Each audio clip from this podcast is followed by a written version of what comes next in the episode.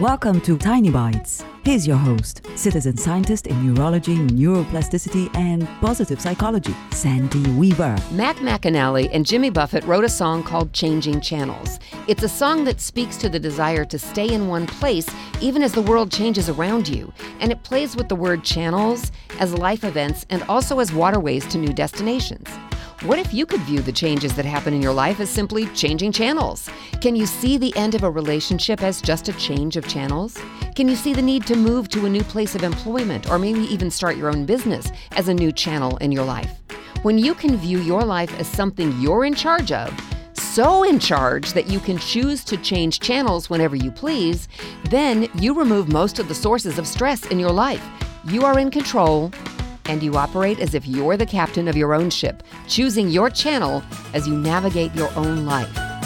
Mac and Jimmy would be proud of you. Subscribe to the podcast and share it with your friends. And there's lots more at centerforworkplacehappiness.com. Here's to your well being, one tiny bite at a time.